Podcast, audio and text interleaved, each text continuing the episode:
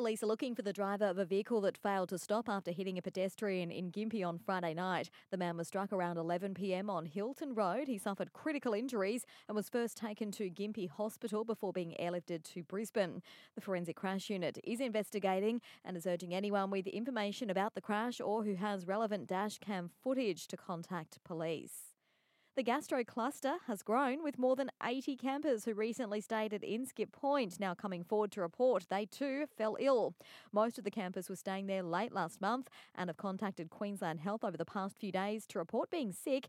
It comes after the daughter of a man went public last week to say her father almost died after getting sick while camping at Inskip in October. The bug entered his bloodstream, resulting in her father being placed on life support.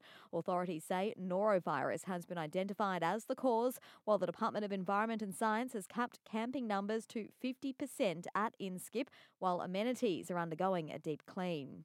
And Sunshine Coast Police and community groups have launched a knife crime prevention campaign focused on educating and engaging with young people on the risks of carrying the weapons.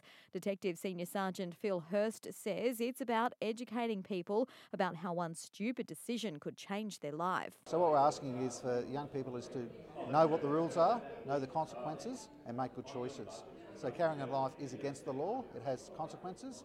You can get fined, you can go to court, you can end up in jail, you can get a criminal conviction.